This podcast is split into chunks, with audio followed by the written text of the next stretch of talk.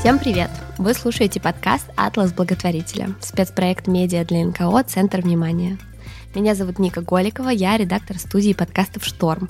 И здесь я постараюсь развеять мифы о благотворительности, ответить на все вопросы и разобрать страхи, которые мешают нам кликнуть на заветную кнопку «Пожертвовать» на сайтах НКО.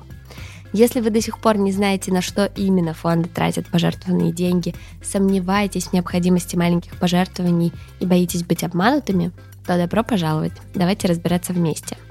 Кстати, развеивать мифы о благотворительности мне будут помогать эксперты. Сегодня мы поговорим о важности небольших пожертвований. Существует мнение, которое я не раз слышала от своих знакомых, что реальную помощь могут оказать только состоятельные люди. И из-за этого некоторым даже стыдно жертвовать условные 100 рублей. Им кажется, что такой вклад в благотворительность настолько мал, что в нем даже нет нужды. Но на самом деле это совсем не так. И мы попытаемся это доказать вместе с Лизой Тюриной, главным редактором медиафонда «Нужна помощь».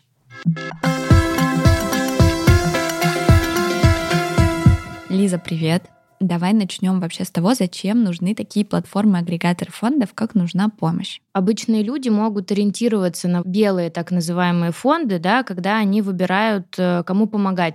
То есть человек не знает, куда пойти, кому можно помогать, кому нельзя. Так вот, если человек зайдет на сайт любого белого фонда, все агрегаторы, например, вот как нужна помощь, э, есть еще Благо.ру, Добромейл.ру, по-моему, Сбер вместе начали делать такую штуку, и есть еще благотворительный сервис на МОС.ру. Они все работают по похожему принципу. Соответственно, все фонды, которые человек там увидит, это те фонды, которым он может доверять и которым он точно может оформить пожертвование. Это что касается целевой аудитории, скажем, доноров. Для НКО, ну то есть да, для сектора нужна помощь как э, инфраструктурная организация, нужен для того, чтобы они могли перенимать какие-то практики, учиться чему-то новому и, соответственно, от этого становиться профессиональнее и эффективнее работать. Белые фонды — это организации, деятельность которых проверена агрегатором, и им точно можно доверять. Лиза, а расскажи, как проверяются такие фонды? Ну, у нас, ну вот проверкой как раз занимаются координаторы, и у проверки есть критерии прозрачности, открытости, да, то есть как у них на сайте все ли отчеты, есть ли эти отчеты в Минюсте, и это критерии, которые можно взять их работу, взять их сайт, взять их программы и посмотреть, насколько обязательства, о которых они говорят, выполняются, ну, в том числе по отчетам. То есть мы проверяем также социальные сети, а вот, то есть была ситуация, например, когда к нам пришел фонд на проверку, который в социальных сетях собирал пожертвования вот этими шок-контент фотографиями. Там э, в основном были дети, тяжело больные, есть такой диагноз гидроцефалия. Мы же считаем, ну и в целом профессиональные фонды считают, что этот токсичный способ сбора, ну то есть, да, когда мы давим на жалость, на вину, на какие-то, в общем, не самые приятные чувства человека, да, чтобы он себя почувствовал каким-то плохим или чтобы ему стало страшно и плохо, и это стало бы триггером к пожертвованию, да. Вот. Нам кажется, что это не круто, что можно какими-то другими способами привлекать средства. То есть те люди, которые, например, видят, что какой-то фонд в нашем каталоге, это значит, что у него все окей с документами, это значит, что у него все окей с отчетами, это значит, что мы проверили, куда и как тратятся средства, мы проверили, как они привлекаются, мы проверили, насколько фонд, скажем, ценностно адекватен. Вот. И это вот такой вот комплекс мер, который создает вот эту базу для доверия. Очень часто встает вопрос, ну вот, например, у меня есть тысяча рублей. Как мне лучше поступить? Выбрать один фонд и один раз пожертвовать э, эту тысячу рублей или выбрать один фонд и, например, по 100 рублей донатить ему 10 месяцев, условно. Угу. Как ну, лучше распределиться этими деньгами? Э, я всегда, если есть тысяча рублей вот прямо сейчас свободных, и ты, например, не знаешь, будут ли они у тебя свободны в следующем месяце, но ты, например, знаешь, что 100 рублей у тебя точно в следующем месяце будет, ну, потому что 100 рублей действительно кажется не такая большая сумма, то я бы в целом оформила регулярное пожертвование в 100 рублей и 900 рублей отдала разово. Ну, то есть, если мы говорим о том, что у меня есть тысяча, и я не могу тысячи подписаться на регулярное пожертвование. Ну, потому что действительно для многих тысяча ежемесячное списание в тысячу рублей это очень много. Вот. Но если я думаю о том, как мне поступить правильно, и вот у меня есть тысяча рублей, то да, я бы оформила максимальную сумму регулярно, и та сумма, которая у меня остается, я бы отдала разово там какой-то организации, которая мне нравится, ну или этой же, например, неважно. Мы в этом выпуске хотим доказать, что важны очень э, маленькие пожертвования, что благотворительные фонды существуют не только за счет каких-то президентских грантов и большого такого меценатства, а в том числе за счет маленьких, но постоянных доноров. Почему, да, частные пожертвования важны для благотворительных организаций? Прежде всего, это для фондов способ планировать свои расходы. Ну, то есть потому что, например, когда фонду 10 тысяч человек в месяц жертвует каждый ежемесячно по 100 рублей, Соответственно, фонд каждый месяц знает, что у него будет миллион. И понятно, что какие-то люди отваливаются, какие-то люди там снова подписываются, но тем не менее, ну, примерно там, да, мы понимаем про миллион. И мы знаем, например, что этот миллион мы можем потратить вот на это, на закупку этих лекарств, на покупку этих матрасов, там, на психологическую помощь, юридическую консультацию и так далее, да, то есть у нас развязаны руки в плане планирования, да, потому что когда мы не знаем, сколько у нас денег будет в следующем месяце, мы сидим, ждем следующий месяц, приходит следующий месяц, мы понимаем, сколько у нас денег, и мы такие, ага, вот мы можем сделать вот это, это и вот то. И это с точки зрения развития, с точки зрения стратегии, с точки зрения ну, какого-то захватывания мира, да, так себе, потому что ты каждый раз топчешься на месте, ну, как бы по сути. И, например, ну, вот еще просто важно понимать, как бы, что у фондов есть несколько веток, э, да, скажем, дохода. Это вот частные пожертвования, соответственно, разовые и регулярные или рекуррентные. Это гранты. Например, самый известный в России это фонд президентских грантов, который реально очень поддерживает благотворительные организации и мы получаем этот грант в том числе. Плюс у нас есть поддержка бизнеса. Но надо понимать, что почему, например, важно ставить на частные пожертвования, как мне кажется, потому что грант можно не получить, да, просто вот так вышло, что в этом году там 7 лет вы получали грант, и на восьмой год вы не получили. И это, правда, частая история, и фонды этим делятся, но вот тут, ну, не угадаешь. Плюс может что-то произойти с бизнесом, да, и они, например, решат больше вас не поддерживать, потому что они должны там, ну, сконцентрироваться, скажем, на каких-то своих делах. И опять же, мы не можем гарантировать, что вот, э, не знаю, с нами какая-то компания была три года, да, и самые главные наши проекты вела, и на четвертой она останется. Получается, э, вот эти регулярные пожертвования, они как бы дают гораздо большую вероятность э, возможности планирования бюджета, да, чем все остальное. Да. То есть все остальные, возможно, дают больше денег, но они не дают вот это вот возможность... Устойчивости. Да, да, да, устойчивость. Да. То есть мы, да, мы говорим про то, что небольшие регулярные пожертвования это именно про устойчивость организации, потому что в ином случае ты находишься всегда на такой пороховой бочке, да, которая в любой момент может э, бомбануть. А когда у тебя есть э, какое-то количество сторонников, ну вот я приводила пример с 10 тысячами, да, например, их стало 5, да, ну там, не знаю, в связи с какими-то ситуациями, и у вас все равно 500 тысяч остается. Ну, то есть это все равно немало, несмотря на то, что, казалось бы, 50% людей отвалилось. Плюс когда фонд, например, такой замечает, что вот у них отвалилось там 50% э, жертвователей, организации могут сделать что-то, да, цепочки рассылок, какую-то фандрайзинговую акцию, какую-то пиар-компанию, что-то с соцсетями. Ну, короче, они могут сделать что-то, чтобы привлечь новых жертвователей. И это, как мне кажется, иногда или часто проще, чем найти нового бизнес-партнера или выиграть грант. Ну вот а что сказать человеку, который условно считает, вот я могу жертвовать 100 рублей в месяц, больше не могу. Зачем, кому нужны вообще вот эти мои 100 рублей? Ну, как бы что, что, что, ничего не решат. Такому человеку можно сказать, что надо всегда думать о том, что ты не один это делаешь, да, и математическими подсчетами, вот как я с 10 тысячами сделала, посчитать, сколько в теории твои 100 рублей могут фонду принести. То есть понятно, что, ну, 100 рублей, вот, если бы это было там, не знаю, разовое пожертвование, да, ну, наверное, действительно человек, ну, мог бы подумать про то, что они на эти 100 рублей могут сделать. И то это ерунда, потому что любая сумма важна любому фонду. Ну, то есть кажется, что нужны только большие суммы или еще что-то нужно. Нет, нужно все что угодно. Ну, то есть любая поддержка, которую человек может оказать, она критически важна для организаций, потому что в России все-таки благотворительный сектор очень молодой, очень много каких-то предрассудков, не все люди активно в это вовлекаются, и любой человек, который готов помочь, любой человек, который готов пожертвовать сколько угодно, он очень важен для любой организации. Если говорить о регулярных пожертвованиях, вот, например, мы, это просто как пример вот этому человеку. Мы в 2018 году, нужна помощь в смысле, запустили акцию «Рубль в день». Вот, я хотела про это сказать, что как раз вот эта мысль, про которую ты говоришь, о том, что важна любая сумма, она вот э, стала такой яркой как раз, мне кажется, с появлением вот этой акции, которую потом многие еще поддержали. Да, и да, много да, да, кто да. говорил про то, что и один рубль важен. Вот насколько это правда так? Или, или это была больше такая маркетинговая история, чтобы побольше людей привлечь?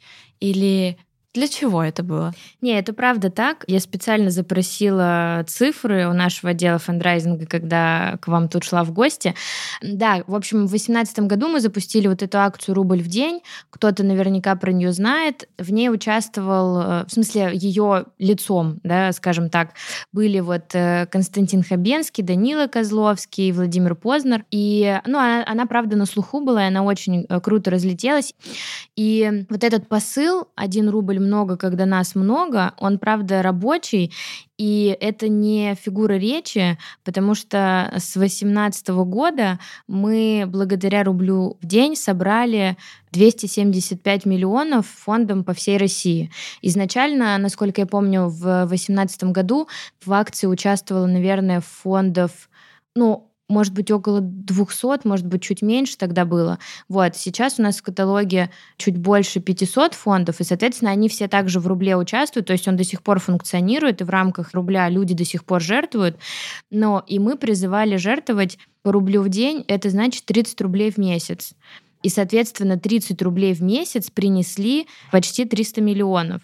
Ну, то есть это, по-моему, очень круто, и это иллюстрирует, что это не просто, ну, как бы фигура речи. Понятно, что какой-то человек, например, вот я подписывалась на пять организаций, да, то есть я платила 30 на 5 — это 150. 150, угу. 150 рублей в месяц я платила, соответственно, на поддержку пяти да, организациям. И понятно, что таких, как я, было, наверное, немало. То есть я не думаю, что люди жертвовали только 30 да, и шли дальше.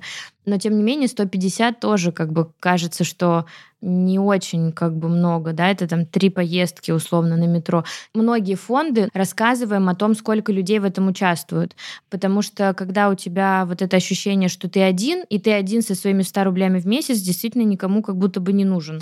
Ну классно, что мы вот проговорили этот э, пример с 30 рублями, и будет круто, если кто-нибудь, кто нас сейчас слушает, выберет 5 фондов и задонатить да. им хотя бы, ну не хотя бы, а, например, по 30 рублей в месяц. Да, я вот еще хотела привести цифры. Вот я сказала, что 275 миллионов это с начала старта акции.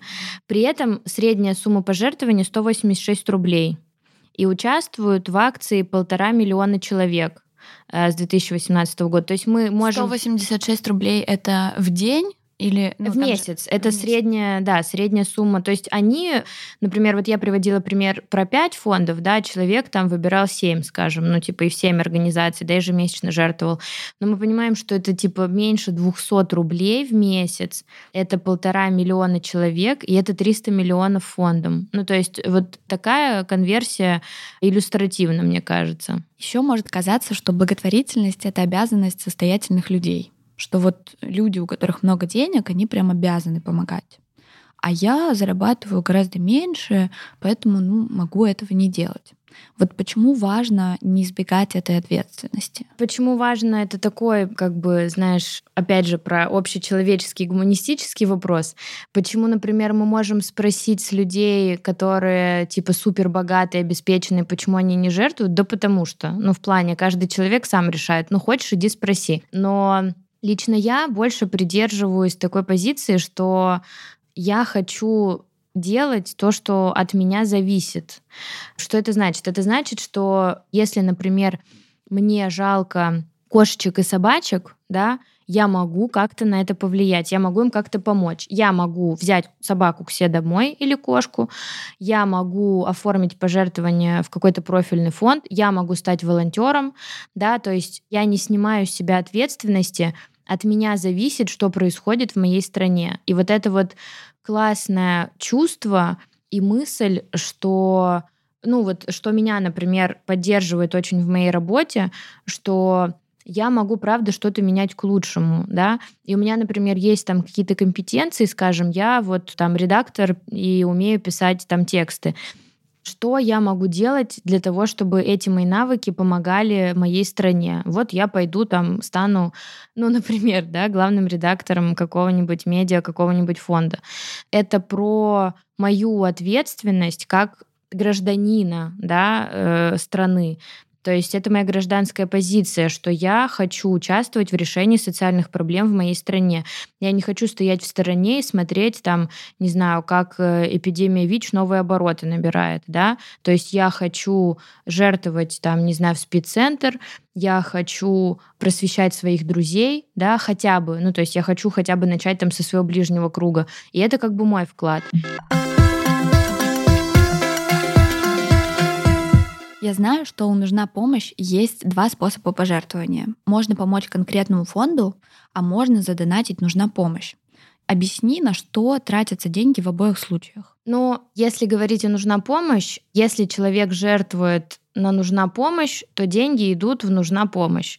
Мы просто очень часто сталкиваемся с тем, что ну, людям, в том числе каким-то, например, бизнесу, который к нам приходит, да, бывают часто такие запросы, что давайте мы вам денег дадим, а вы их перераспределите. Ну, как бы тем, кому надо.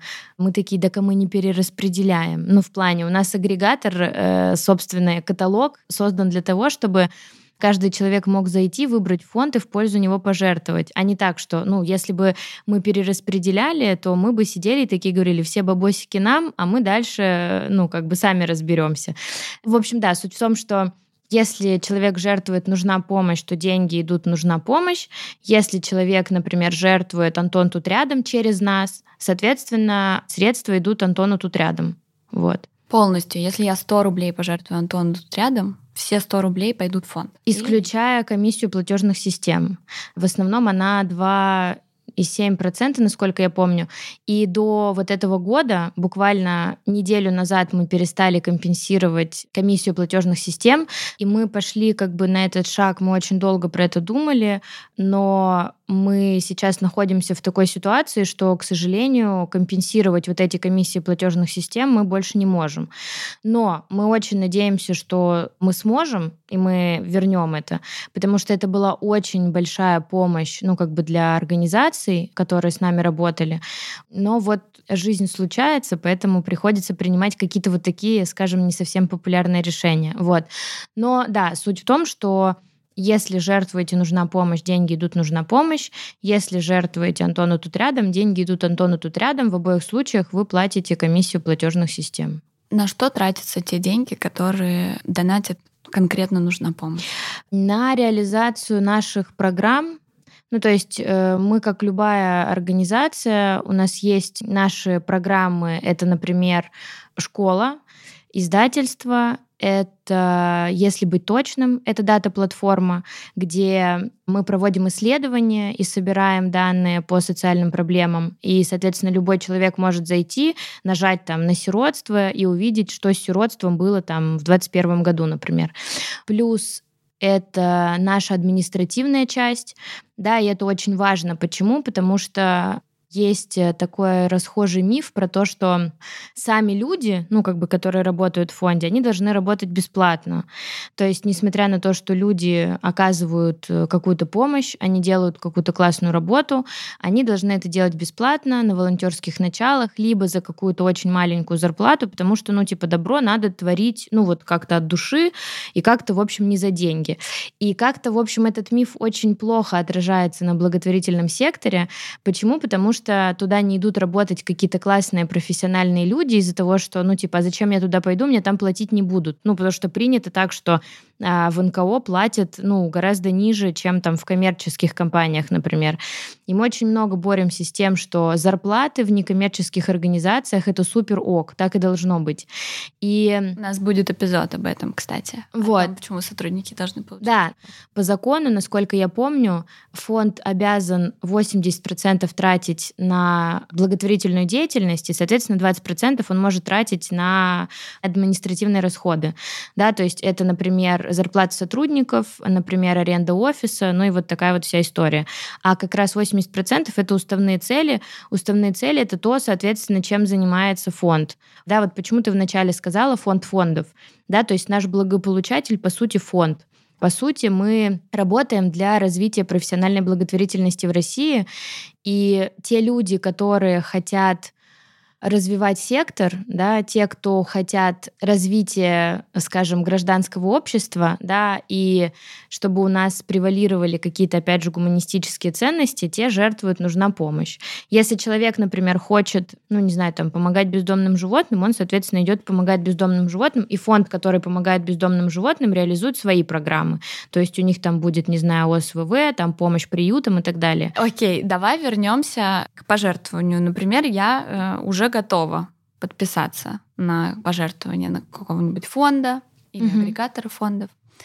Как мне убедиться в том, что мои деньги точно дойдут до вас или до фонда, в который я жертвую? Как я буду знать, что я там задонатил вот точно? Угу. туда, куда нужно? Ну, смотри, прежде всего можно всегда об этом а, спросить у фонда. То есть, когда ты совершаешь пожертвование какой-то организации, ты для нее становишься очень значимым человеком, и можно прямо написать, что типа «Добрый день, меня зовут там Вероника так-то, так-то, вот моя почта, я оформила пожертвование там типа вчера, ну прям на общую почту, Скажите, пожалуйста, все ли дошло? Скажите, пожалуйста, куда вы это потратите? Соответственно, фонд ответит 100%, я уверена. Может быть, не сразу, но там типа в течение трех дней, потому что, опять же, для фондов очень важно, что ты, Вероника, сделала им пожертвование. Плюс можно научиться читать отчеты. Да, вот я хотела сказать, что большинство фондов обычно присылают своим, или даже все, наверное, да, фонды присылают да. своим Донором. Донором, да. А, донором да. отчеты. Ну, да, вот у нас есть тоже, да, такая система как бы рассылок. Э, я точно знаю, что такая система есть у фонда не напрасно, потому что я ему жертвую. То есть это, да, это когда тебе приходит письмо, спасибо, Вероника, за ваше пожертвование, в этом месяце мы сделали столько, столько, столько, столько. Когда я говорила про личную почту, я имела в виду, что тебе важно, что именно с твоими деньгами сделали, да, и они, например, скажут, что Ваши деньги, ну вот не напрасно приведу пример, это фонд медицинских решений, который занимается решением э, проблемы онкологии в России. И у них есть несколько проектов, и вот один из них, например, проект «Просто спросить», это куда может кто угодно написать за консультацией к онкологу. И тебе, соответственно, там в течение нескольких дней по твоему анамнезу придет ответ онколога. И вот, например, ты задонатила не напрасно, и ты пишешь, типа, где деньги, куда вы их отправили. И они тебе пишут, ваши деньги ушли на поддержание работы сервиса «Просто спросить». И ты понимаешь, типа, что благодаря тебе это реально штука, которая может жизнь спасти. То есть это второе мнение, ну, в медицине, да, есть такое понятие второго мнения. Это когда человек, например, находится в каком-то смятении, да, и не знает там, что ему делать, ему эту химию пройти или эту, ему пойти на операцию или не надо, ему дают второе мнение, можно еще получить третье, ну и, соответственно, вот из этого можно что-то решить, и это, правда, может жизнь спасти. И ты вот пожертвовала вот на это. Но вообще, да, обычно присылают рассылки, ну, плюс я точно знаю, что есть какие-то очень такие, знаешь, ну, дотошные товарищи в хорошем смысле, которые любят прям отчеты на сайте читать. Ну, то есть отчеты на сайте Есть вот финансовый отчет, да, это где у нас типа цифры, цифры, цифры. Есть содержательный отчет. В содержательном отчете обычно есть, э, ну, какое-то дополнительное содержание, да, то есть что произошло в этом месяце, не знаю, там какие проекты открыли, какие закрыли, что там с подопечными, еще что-то. А финансовый, соответственно, это только деньги. И вот есть люди, которые любят просто финансовые отчеты читать прямо на сайте. Вот они сидят, сверяют, проверяют, что-то там высчитывают. Ну, то есть вот можно вот этим заниматься, если хочется. Но если, например, что-то непонятно, ты что-то где-то запутался, недопонял, куда отправил, что-то нажал, что-то улетело, в общем, что-то случилось, всегда можно написать на почту фонду, и вам, ну, как бы помогут, объяснят там, что произошло с вашими деньгами, куда они там сбежали. Есть еще очень тревожные и мнительные люди, которые, например, боятся вводить э, свои угу. данные карточек на каких-то сайтах. Угу. Ну, во-первых, что мы им скажем, во-вторых, может быть, есть какие-то еще способы, как можно фонду задонатить, или это... Не, на самом деле сейчас, ну вот раньше же наличные карты в основном жертвовали, да, и тут как бы вроде удобно, потому что тебе не надо свои никуда вводить. Но проблема с жертвованием наличной карты в том, что, ну, сейчас принято это считать уже таким мавитоном, да, и не очень как бы профессиональным. Почему? Потому что это непрозрачно. То есть фонды профессиональные всегда топят за прозрачность, да, как бы своей работы, потоков денег там и всего такого расходов, доходов и всего на свете. Когда мы жертвуем наличную карту, э, соответственно, это непрозрачно. Где потом получить отчет, как потом понять, вот ты пожертвовал там, скажем, 500 рублей, а тебе сказали, да нет, только 100 приходило. Ну, ну то есть куча-куча каких-то вот таких вещей. Понятно, что ваши деньги могут куда угодно потратиться, да, и это, ну, типа личные карты, личное пользование, что хочешь, что и делай. И поэтому было придумано, что жертвовать необходимо через платежные системы, все фонды гарантируют, что ваши личные данные никуда не утекут, и этому есть подтверждение там всяких оферт и всего такого. Ну, то есть, опять же, можно просто, если человек вот мнительный, я уверена, что он пойдет и будет читать вот, вот эти все документы, да, которые есть на сайте, вообще читайте, и вот там все как бы про это есть. И плюс просто надо понимать, что когда человек жертвует через платежную форму вот эту вот, это гораздо более прозрачно, и человек всегда сможет узнать, запросить, куда его деньги пошли, да, потому что это уже история, которая регулируется, да, э, гораздо лучше, чем личная карта. Вот, поэтому бояться не надо, тем более ну, я не хочу как бы стращать, что ли, но вот э, все платят за все сейчас, ну, в плане, не знаю, там, Яндекс, Уберы, там еще что-то. И здесь просто это еще одна история, в которую вы можете вписаться, только она будет еще приносить пользу другим людям, а не только вам. Ну, или если переживаете, но не хочется проверять фонды, можно донатить как раз через агрегаторы. И плюс, например, вот я часто как бы говорю о том, что благотворительность это не только деньги. Ну, то есть, если, ну, вот правда, ну, бывают такие люди, которые, ну, не хотят, э, типа, деньги жертвовать или не хотят, опять же, вписывать, да, как бы свои данные там куда-то.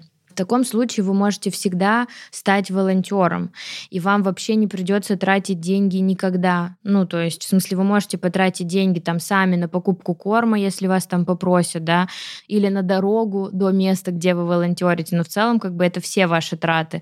И тем более сейчас, например, ну, насколько я знаю, у большинства фондов есть возможность для интеллектуального волонтерства, это значит, что вам вообще не надо из дома выходить.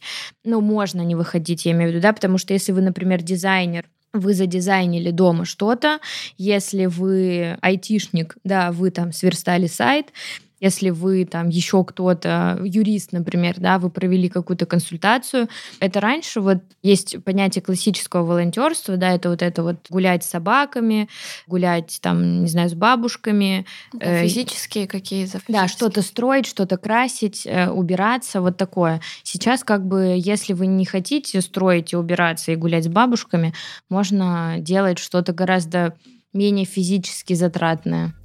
Кстати, про то, как можно помогать без денег, у нас тоже есть выпуск подкаста. Обязательно его послушайте.